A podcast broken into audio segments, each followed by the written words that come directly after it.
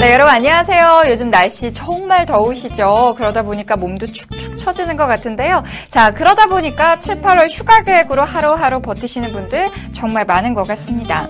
자, 근데 7월 말에 휴가 가려면 각오 좀 하셔야 될 것 같습니다. 7월 말, 8월 초에 휴가객들이 엄청나게 몰린다는 전망입니다. 자, 이렇게 휴가를 가려면 신경 써야 될 것이 한두 가지가 아닌데요. 조금 저렴하게 이용을 하려다가 사기를 당하는 경우가 있다고 하니까 주의하셔야겠습니다. 자, 마지막으로 화요일이면 언제든지 찾아오는 영화 소식 무비캐스트가 여러분을 기다리고 있는데요. 자, 이번 주 화제작이죠. 한국 최초의 블록버스터급 좀비 영화 부산행 소식이 여러분을 기다리고 있습니다. 잠시만 기다려 주시기 바랍니다. 자, 여러분, 마지막으로 카카오톡에 N뉴스마켓 친구 추가하는 거 잊지 않으셨죠? 친구 추가하시고 메시지 보내주시면 저희가 언제든지 꼼꼼하게 챙겨보도록 하겠습니다. 자, 오늘은요, 광고 영상부터 들어가니까요. 네, 너무 놀라지 마세요. 잠시 후에 뵙겠습니다. 설마 아직도 모르십니까? 언론의 집중 조명. 방송에서 보여준 믿기 어려운 사실. 아는 사람만 찾게 된다는 놀라운 관심의 중심. 바로 그것, 어성초. 아버지께서 텔레비에서 어성초를 보셨다고 하셨는데 저한테 한번 찾아봐 달라고 하시더라고요. 그래서 제가 인터넷으로 검색을 해봤더니 되게 괜찮더라고요. 되게 좋은 것 같아요. 인터넷에 검색을 했는데 어우, 정말 좋더라고요. 그래서 우리 신랑하고 시아버님하고 챙겨드려야겠다 이렇게 생각했습니다. 좋은 샴푸들 비싼 거, 샴푸들 비싼 건 진짜 비싸요. 그거 놓고 자 써야지라고 했다가 어성초 샴푸를 딱 만나면서부터는 다른 걸 못 쓰게 돼. 진짜 그 비싸도 다 치우고 이거 하나만 쓰게 돼. 여기에만 자꾸 손이 가게 진짜. 되네. 왜냐면요 가마 보시면은 진짜 저는 펌핑 딱 한 번밖에 안 해요. 한 번밖에 안 하고 세면 쭉 해면 거품이 엄청나요. 난 상태에서 요거를 그냥 가만히 두는 게 아니라 요걸로 저는 막 문지르고 뭐 두들기고 한참을 그렇게 해줘요. 그리고 싹싹 올린 다음에 딱 든 상태에서 비누칠을 몸에 싹 하고 나서 마지막에 같이 샤워를 싹 해요. 그리고 머리를 말려요. 그리고 그냥 잠자리에 쑥 누면 잠이 잘 와요.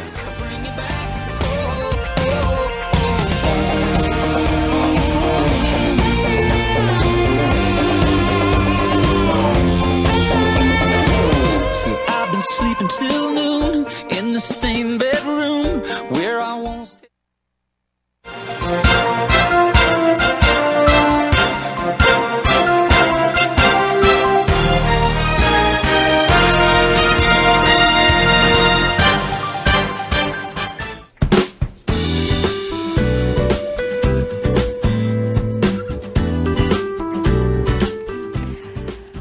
네, 다시 무더위가 기승을 부리고 있습니다. 오늘은 심지어 폭염주의보가 내려진 지역도 있었는데요. 자, 더위에 너무 축 처져 계신 건 아니겠죠? 자, 저희 N뉴스 마켓과 함께 하시면서 기운 좀 내보시기 바랍니다. 자, 그럼 빨리 첫 소식부터 만나보시죠.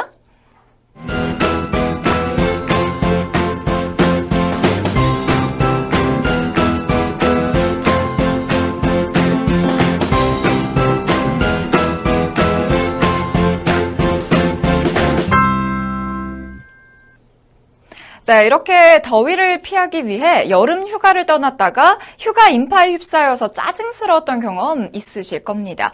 휴가객이 몰리는 기간을 피한다면 조금 더 여유로운 휴가를 즐길 수가 있을 텐데요. 자, 백상일 기자가 올여름 휴가객이 몰릴 것으로 예상되는 기간 알아봤습니다. 함께 보시죠. 올해 여름 휴가철 중 가장 많은 휴가객이 몰리는 기간은 7월 30일부터 8월 5일까지일 것으로 전망됐습니다.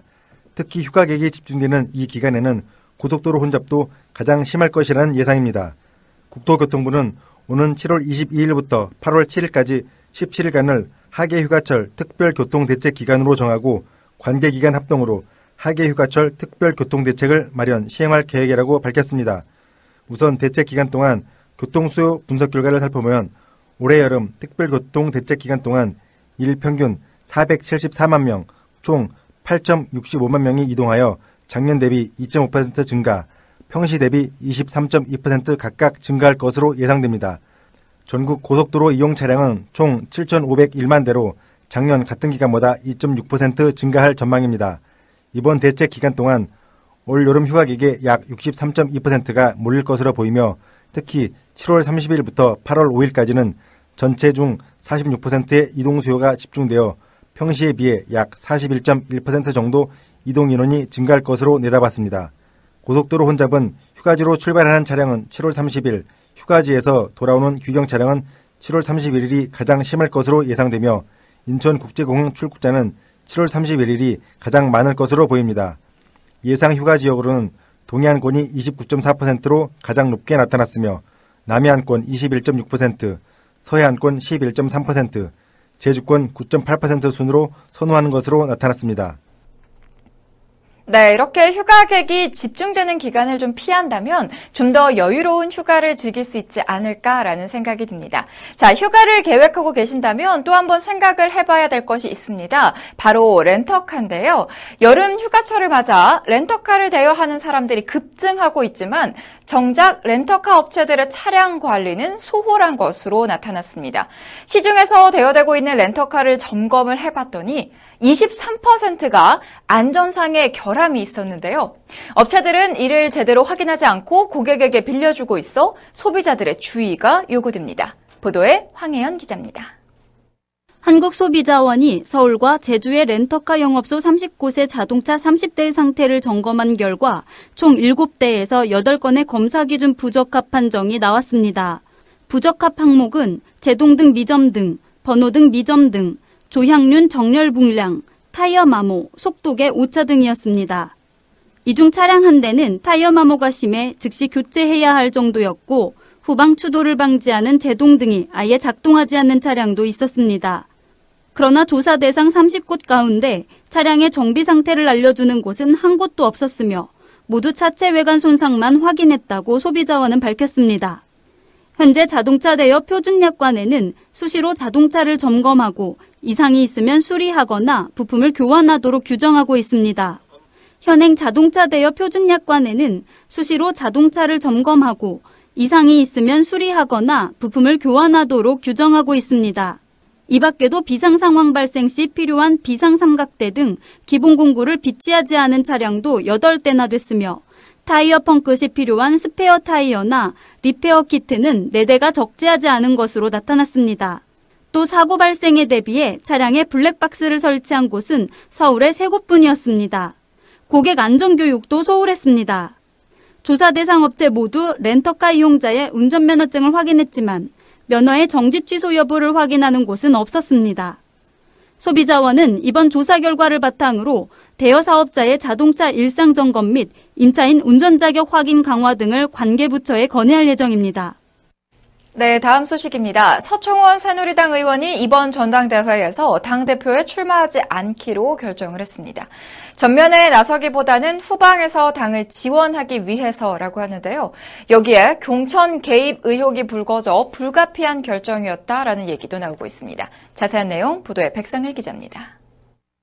서청원 의원은 오늘 오전 입장문을 통해 지금은 제가 나서기보다 후배들에게 기회를 줘야 할 때라며 당내 최다선으로서 새로운 대표와 지도부의 병풍이 되겠다고 밝혔습니다. 이어 서청원 의원은 주변의 많은 권유로 고민을 한 것은 사실이지만 불출마를 결정한 이상 본인은 거론하지 말아달라고 요청하기도 했습니다. 서청원 의원이 당 대표에 출마할 것이라는 얘기는 본인의 의지보다는 친박계 내부의 요청에서 나온 것으로 서청원 의원의 역할론이 불거졌기 때문입니다. 그러나 직접 불출마를 선언하면서 자신의 입장을 확실히 밝혔습니다. 그런데 당을 후방에서 돕기 위해서라고 불출마 배경을 밝혔지만 공천 개입 의혹 파문이 불출마를 결심하게 된 결정적인 원인으로 거론되고 있습니다. 18일 친박계인 최경환, 윤상은 의원 등이 서청은 의원의 지역구인 화성갑에 출마하던 김성애 전 의원에게 지역구 변경을 종용한 사실이 언론에 보도된 것입니다. 공천 파문에 직접 개입 여부는 확인되지 않았지만 같은 친박계 의원들이 압력을 넣은 것만으로도 충분히 문제의 소지가 있기 때문입니다.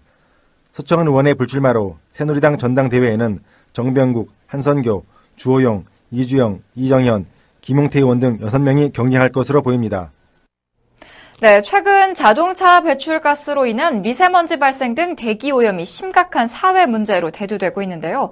하지만 낮은 과징금 요율 때문에 자동차 제작사가 온실가스를 저감하기 위한 기술 개발보다 과징금 납부를 선택하는 사례가 많다고 합니다. 이를 방지하기 위해 정부가 자동차에서 배출되는 온실가스 허용치를 초과한 업체에 부과하는 과징금을 최대 5배까지 인상하기로 했습니다. 보도에 황혜연 기자입니다. 환경부는 자동차에서 배출되는 온실가스의 관리 강화를 위한 대기환경보전법 시행령 개정안이 오늘 국무회의에서 의결되었다고 밝혔습니다. 이 개정안은 연도별 평균 온실가스 배출 허용 기준을 지키지 않는 자동차 제작사에 초과분 과징금 요율을 인상해 자동차 온실가스 기준 준수의 실효성을 높인 것이 특징입니다. 과징금 요율은 판매 연도를 기준으로 현행 1만 원에서 내년부터 3만 원, 2020년부터 5만 원으로 단계적으로 높아집니다. 예를 들어 올해 A사 차량이 평균 온실가스 배출 기준을 킬로미터당 2g을 초과하고 5만 대에 판매됐다면 A사가 내년에 내야 할 과징금은 1만 원의 요율을 적용해 총 10억 원이 됩니다. 하지만 내년에 팔릴 B사 차량이 배출 기준을 킬로미터당 2g을 넘기고 5만 대 판매됐을 경우에는 과징금 요율 3만 원이 적용돼 다음에 B사가 납부할 과징금도 3배로 늘어나게 됩니다. 앞서 환경부는 자동차의 온실가스 배출 허용 기준을 지난해 킬로미터당 140g에서 올해 1월 킬로미터당 127g으로 낮추며 강화했는데요. 매년 단계적 강화를 통해 오는 2020년에는 킬로미터당 97g까지 높인다는 계획입니다. 환경부는 이번 시행령 개정이 자동차 제작사의 자발적인 온실가스 저감 노력을 유도함으로써 수송 분야 온실가스를 줄이는 데 기여할 것으로 보고 있습니다. 네, 성주군의 사드 배치가 확정되면서 성주 국민들과 정부의 대립이 격화되고 있습니다. 황교안 국무총리는 이를 무마하기 위해 지난 15일 성주군을 방문해 주민 설명회를 열었죠. 그러나 오히려 반발만 더 키운 모양새입니다. 주민들의 항의에 자리를 빠져나가던 황교안 국무총리는 뺑소니 논란도 불거졌습니다. 보도에 백상일 기자입니다. 성주군에 사드를 배치하기로 확정하면서 성주 군민들과 정부의 대립이 격화되고 있습니다. 황교안 국무총리는 이를 무마하기 위해 지난 15일 성주군을 방문해 주민 설명회를 열었습니다. 그러나 정부의 입장을 일방적으로 전달하는 모습이었고 주민들의 동의를 얻지 못했습니다. 오히려 주민들의 화만 키워 일부 주민들은 계란과 물병 세례를 하며 황교안 총리에게 항의하기도 했습니다. 설명회를 마치지도 못하고 자리를 뜨려던 황교안 총리는 주민들에 막혀 이동이 지체됐습니다. 그런데 황교안 총리가 자리를 빠져나오면서 또 다른 논란이 불거졌습니다. 황교안 총리는 자리를 피하기 위해 경찰관의 개인 승용차를 타고 이동했습니다. 이 과정에서 이동 길목에 대기 중이던 차량을 들이받고 그대로 지나쳐버린 사건이 발생한 것입니다. 이른바 뺑소니 사건이 일어난 것인데요. 이 차량에는 주민 일가족 5명이 탑승해 있었습니다. 그러나 경찰 측에서는 오히려 이 주민이 공무 집행을 방해했다고 주장합니다. 자신의 차를 후진해 황교안 총리가 이동하는 차량 이동을 방해했다는 것입니다. 그래서 뺑소니도 아니고 공무집행 방해라는 것입니다. 논란은 이에 그치지 않습니다. 황교안 총리가 탄 차량이 도착하기 전 경찰들은 피해 차량을 강제로 이동시키려고 물리력을 행사했습니다.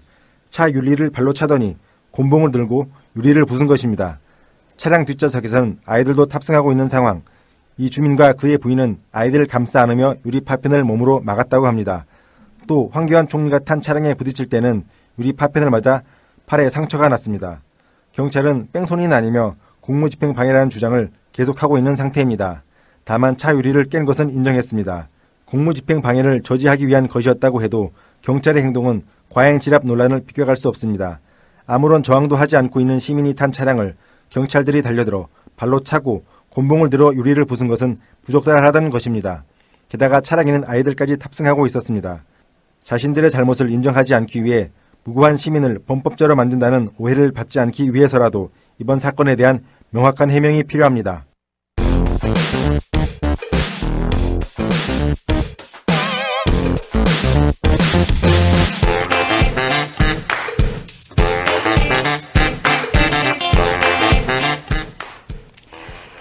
네, 본격적인 휴가철을 맞아서 피서 계획 세우는 분들 많으실 겁니다. 자, 그런데 비용을 아끼기 위해서 인터넷 할인권으로 구매하시는 분들도 꽤 많으신데요. 자, 결제를 하기 전에 혹시 인터넷 사기는 아닐까? 아, 탄탄한 업체인가? 라고 생각을 좀 해보시기를 조언을 드립니다. 7, 8월 휴가철을 노린 인터넷 사기가 기승을 부리고 있어서 각별한 주의가 요구되고 있습니다. 자, 그래서 오늘 뉴스 초점에서는 김한나 기자와 함께 휴가철 인터넷 사기에 대해서 집중 해부해 보도록 하겠습니다. 자, 김한나 기자, 실제로 인터넷 사기 가운데 30%가 7, 8월에 집중된 것으로 나타났다고 하죠? 그렇습니다. 지난해 경찰에 접수된 할인권 등 휴가와 여행 관련 인터넷 사기 피해 신고 약 800건 중 30%가 7, 8월에 발생했습니다. 국내 여행을 계획하고 있는 사람들의 1인당 평균 지출 금액은 25만 4천 원꼴로 나타났는데요.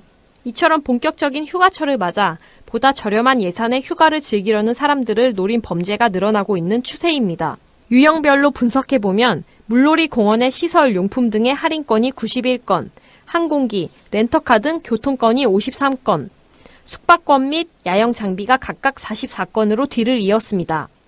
피해가 가장 많은 할인권 사기 중에는 물놀이 시설이 62건으로 가장 많았습니다. 다음으로 물놀이 용품이 29건으로 많았으나 2014년 같은 기간에 발생한 9건 대비 20건이 증가해 가장 높은 증가 추세를 보였습니다. 피해자가 느끼는 자책감이나 체념 등으로 신고되지 않은 경우도 상당수에 이른다고 본다면 실제 발생 건수는 이보다 훨씬 더 클 것으로 추정됩니다. 사기 수법은 인터넷 게시판에 캠핑 숙박권, 물놀이 공원 이용권 등을 판매한다는 글을 올려 돈만 가로채거나 경품으로 받은 여행권을 제세 공과금만 받고 판다는 글로 소비자를 유혹하는 방법입니다.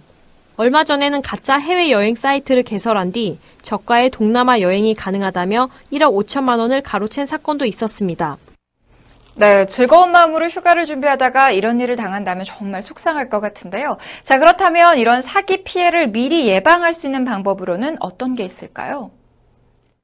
피해를 줄이려면 거래 전 경찰청 애플리케이션 사이버 캅을 통해 판매자의 사기 이력을 확인하는 게 좋습니다. 최근 인터넷 중고 사이트에서 특급 호텔 숙박권 등을 싸게 판다고 속여 2천만 원 가까이 가로챈 사기꾼이 경찰에 붙잡히기도 했는데요. 이처럼 원가보다 지나치게 가격이 저렴할 경우에는 의심해 봐야 합니다. 또 인터넷으로 물건을 구매할 때는 결제 대금 예치, 즉 에스크로 서비스를 이용해서 실제 물건을 정확하게 인수한 다음에 대금이 넘어가게 하거나 아니면 상대방과 직접 만나서 거래하는 것이 좋습니다. 네, 이에 따라 경찰은 18일부터 4주 동안 인터넷 직거래 카페와 오픈마켓 등에 대한 단속을 더 강화할 방침이라고 하죠. 네, 주요 단속 대상은 사기 피해가 집중된 인터넷 직거래 카페와 저가 긴급 한정 판매를 빙자한 오픈마켓, 쇼핑몰, 공동구매 사이트 등입니다. 해외 유명 브랜드 직구, 구매 대행 사이트도 살펴볼 예정인데요. 여행 관련 할인권과 휴가용품 판매 사기 등을 집중 단속합니다. 전국에서 동시다발적으로 발생하는 사건에 대해서는 전담 경찰서를 지정하는 책임 수사관서를 적극 운영하고 피해가 클 경우 지방청 사이버 범죄 수사대가 직접 수사하도록 할 방침입니다. 피해자 조사를 통해 범죄 피해가 명백한 경우 사기 상가 사이트에 대해서는 방송통신심의위원회에 폐쇄 또는 접속 차단 등의 심의를 요청하고 사기 게시글은 네이버 등 해당 포털 사업자에게 삭제 또는 임시 차단을 요청할 예정입니다. 경찰 관계자는 인터넷 사기를 막기 위해 전화번호, 계좌번호 등에 대한 사기 피해 신고 이력을 확인해야 한다며 저가, 긴급 처분 등 용어에 현혹되니 충동 구매를 피하고 결제 대금 예치 서비스를 이용해야 한다고 조언했습니다. 네, 인터넷을 이용한 범죄는 불특정 다수를 향한 익명성으로 인해 전국적으로 다수의 피해자가 동시다발적으로 발생하는 경우가 많은데요. 일단 한 번 발생한 피해는 회복이 거의 불가능한 만큼 인터넷을 이용한 거래는 해당 사이트와 거래 제한자에 대한 최대한의 자료를 확인하는 등의 피해 예방책이 절실합니다. 또 제2의 추가 피해를 예방하기 위해서는 신속하게 경찰 및 전자거래 분쟁 조정위원회에 신고해 피해를 최소화해야겠습니다. 오늘의 뉴스 초점은 여기까지입니다.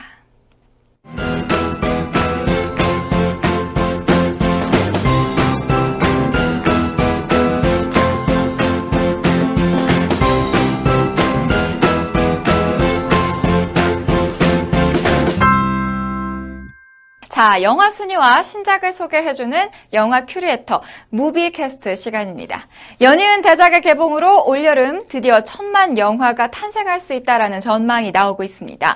자, 그런데 대작들의 틈새에 끼어 상영관을 빼앗긴 국내외 작은 영화들은 고래 등 싸움에 새우 등 터지는 격이라고 하는데요. 자, 올해만의 특별한 현상은 아닙니다.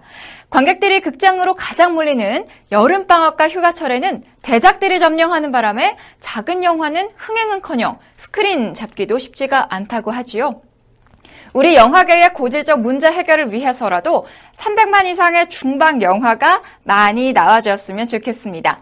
자, 무비캐스트가 여러분의 머릿속까지 식혀줄 시원하고 화끈한 영화들로 준비를 했는데요. 자, 그럼 지금부터 판타지 무비월드로 떠나볼까요?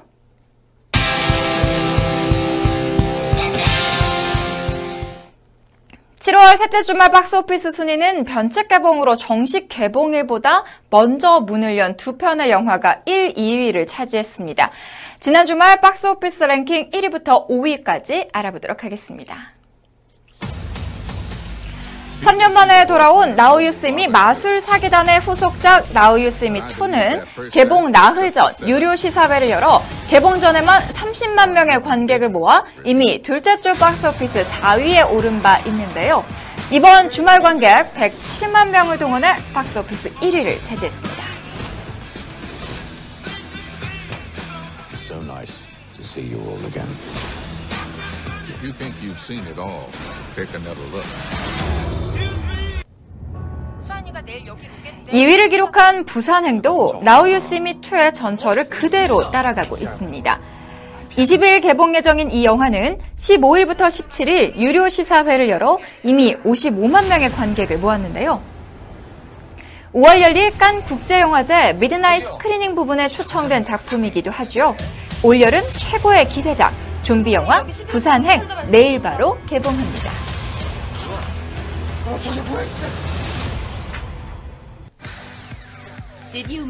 박스오피스 3위는 주말 가족 관객 52만 명의 관객을 끌어모은 픽사의 30주년 기념작 도리를 찾아섭니다. 13년 만에 선보이는 니모를 찾아서의 후속작인데요. 누적 관객 수는 170만 명입니다.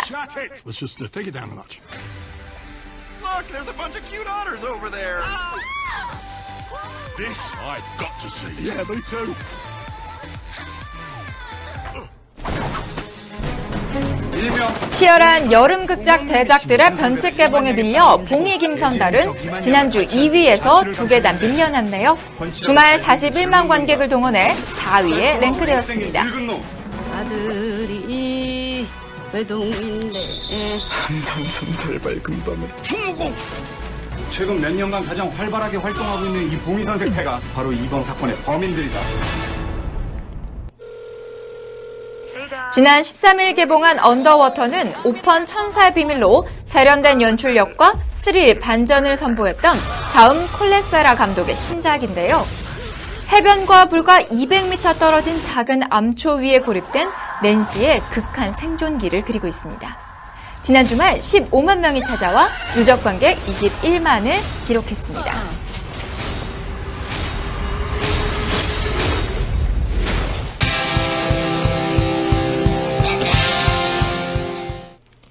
네, 극장가가 매주 개봉하는 영화로 활기를 띠고 있죠. 이번 주 개봉하는 신작을 만나보는 시간인데요. 자, 초정화 기자, 이번 주 개봉하는 영화 어떤 작품이 준비되어 있나요?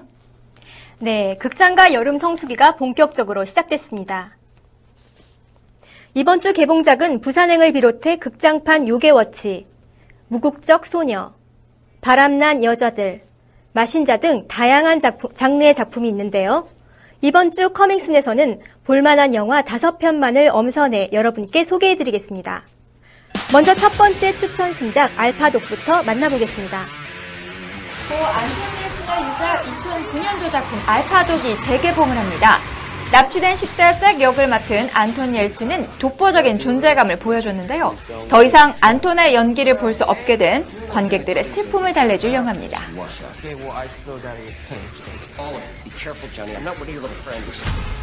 Yo, Johnny, isn't that the brother of the guy who owes you money? you kidding me? Hello. Hey, hey, what's up?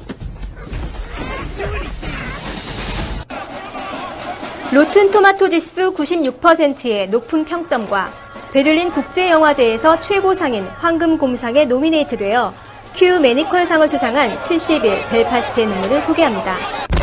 71년 북아일랜드 분쟁 당시 시위대 진압을 위해 파병된 한 남성이 낙오된 후 복귀하고자 고군분투하는 과정을 그린 생존 스릴러입니다.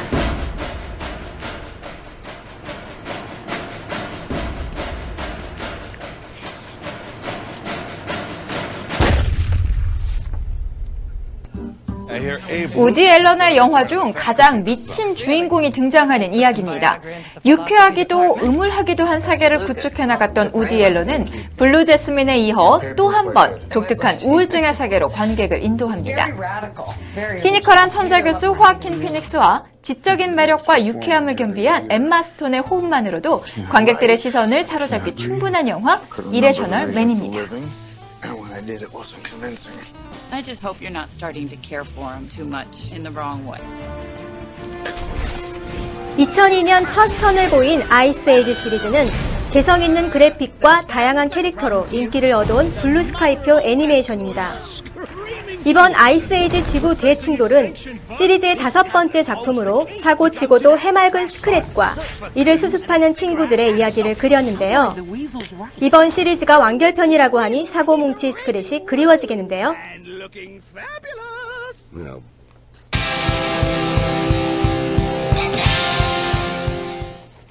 네, 다음은 마지막 커밍순 추천작이자 화제작으로 소개해드릴 영화입니다. 올여름 최고의 한국형 재난 블록버스터, 한국 최초의 좀비 영화 부산행입니다.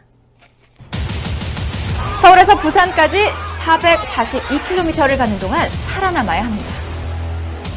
너 여기 꼼짝마로 잠깐 있어? 아무도 없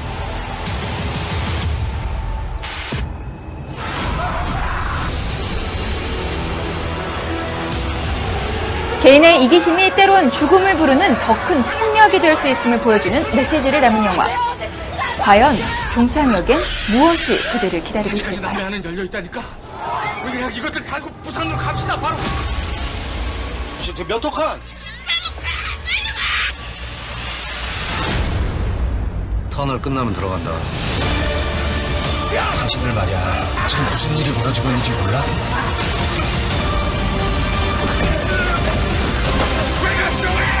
다 들어오고 있었어. 우리 열차는 더 이상 부산으로 운행할 수가 없게 됐습니다.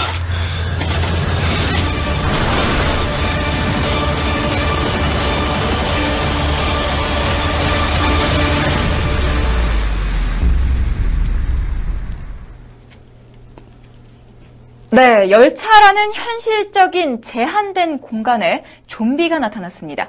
좀비는 할리우드 영화에서는 사실 많이 접했던 소재인데요. 우리나라에서 상업 영화로는 처음 제작된 영화죠.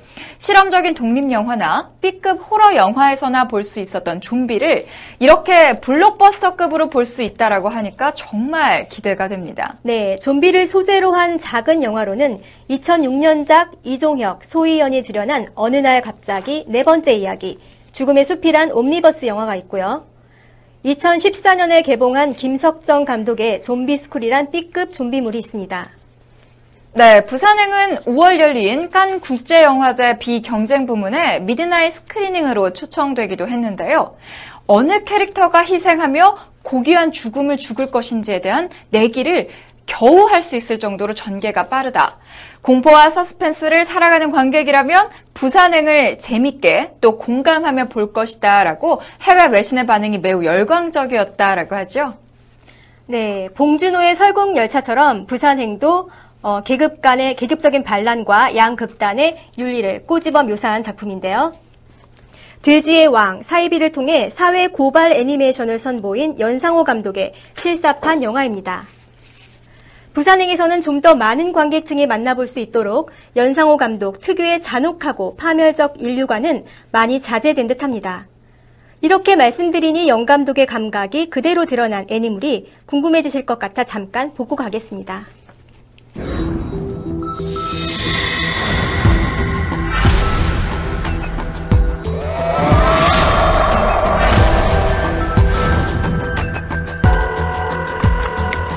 종서가 오랜만이다.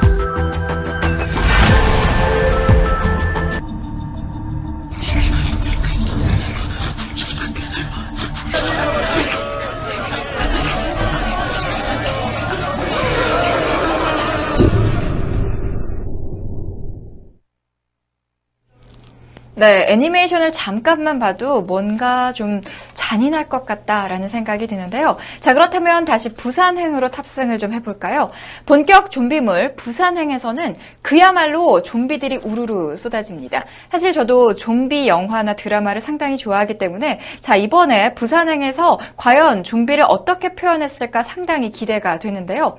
안무가가 직접 고안한 좀비 몸짓과 특수 효과가 가미된 좀비 분장, 그리고 대한민국 최초로 LED 후면 영사 기술을 도입해서 블록버스터로 전혀 손색 없는 작품이다라는 찬사가 이어지고 있다지요. 네, 스케일과 오락성은 물론 어, 사회성까지 완벽하게 담아내고 있습니다. 매 칸마다 등장하는 다양한 캐릭터들은 우리 사회의 문제를 고스란히 담아내 대중적으로 메시지를 풀었습니다. 네, 사실 캐스팅에 대한 이슈도 정말 대단합니다. 뭐 공유뿐만 아니라 마요미라고 불리는 마동석 씨의 활약, 그리고 공유의 딸로 등장하는 아역 김수환의 연기가 뭐 소름 돋을 정도다라는 평가가 있죠. 네, 한 네티즌은 좀비들이 불쌍하다. 마동석과 만나다니 라는 댓글을 남길 정도로 마동석 캐릭터는 매력적으로 그려집니다. 성난 몸짱 마동석의 거칠지만 순수한 모습은 입체적이고 코믹까지 갖춘 캐릭터로 관객의 웃음을 책임진다고 하니 기대하셔도 좋을 것 같습니다. 네, 부산행의 앞선 이야기를 그린 프리퀄 형식의 애니메이션 서울역이 제20회 부천국제 판타스틱 영화제의 폐막작으로 선정해 31일 상영 예정이라고 하는데요. 자, 서울역이 티켓 예매를 시작하자마자 매진 사태를 초래할 만큼 부산행의 인기도 함께 실감을 할 수 있을 것 같습니다. 자, 오늘 무비캐스트에서 준비한 소식은 여기까지입니다. 부산행 캐릭터 예고편 감상하시면서 무비캐스트는 마치도록 하겠습니다. 다음 주 화요일에 만나요.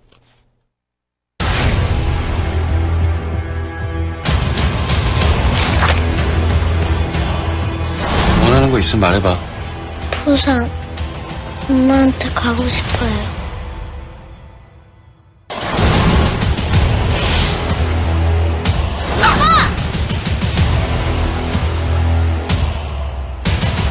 수아가 괜찮아? 근데 예전에 군인들 배치됐다는 거 사실이야? 나랑 우리 딸만이라도 따로 좀 부탁하자. 계속 같이 있어줄 거죠? 걱정하지 마. 아빠가 엄마한테 꼭 데려다 줄게.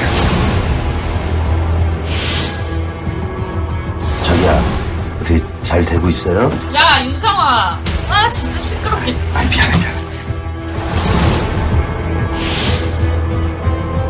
자기야, 뛸 수 있는 거지? 사람이 뛰어오는데 코앞에서 문을 닫아? 다들 겁나니까 그런 거야 너 어디야? 내 칸만 가면 돼. 야,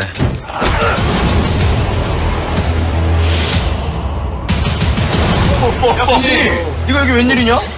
나 니네 응원단장 됐잖아. 어딨냐? 야 운명이야 운명 어? 뭐야 뭐야 뭐야 야 뭐야?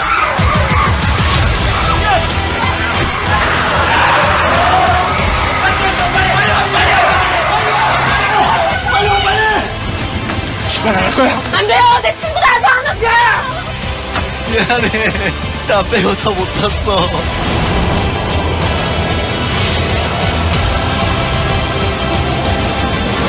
아직까지 남의 안은 열려있다니까? 우리 그냥 이것들 달고 부산으로 갑시다 바로! 지금을 다 쫓아내야 돼! 여기 있는 사람들은 살아야 될 거 아니야